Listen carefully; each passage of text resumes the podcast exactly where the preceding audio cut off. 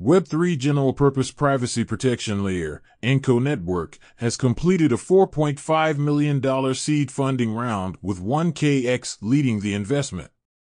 Cryptocurrency betting platform Monkey Tilt has raised $21 million in funding, with participation from Polychain Capital, among others.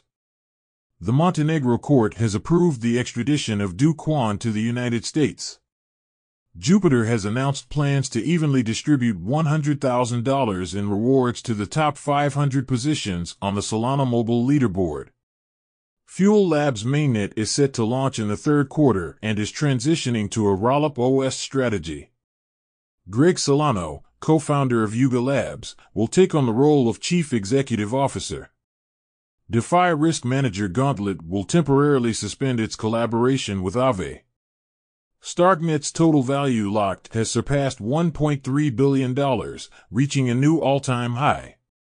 That's all for today. Have a good one.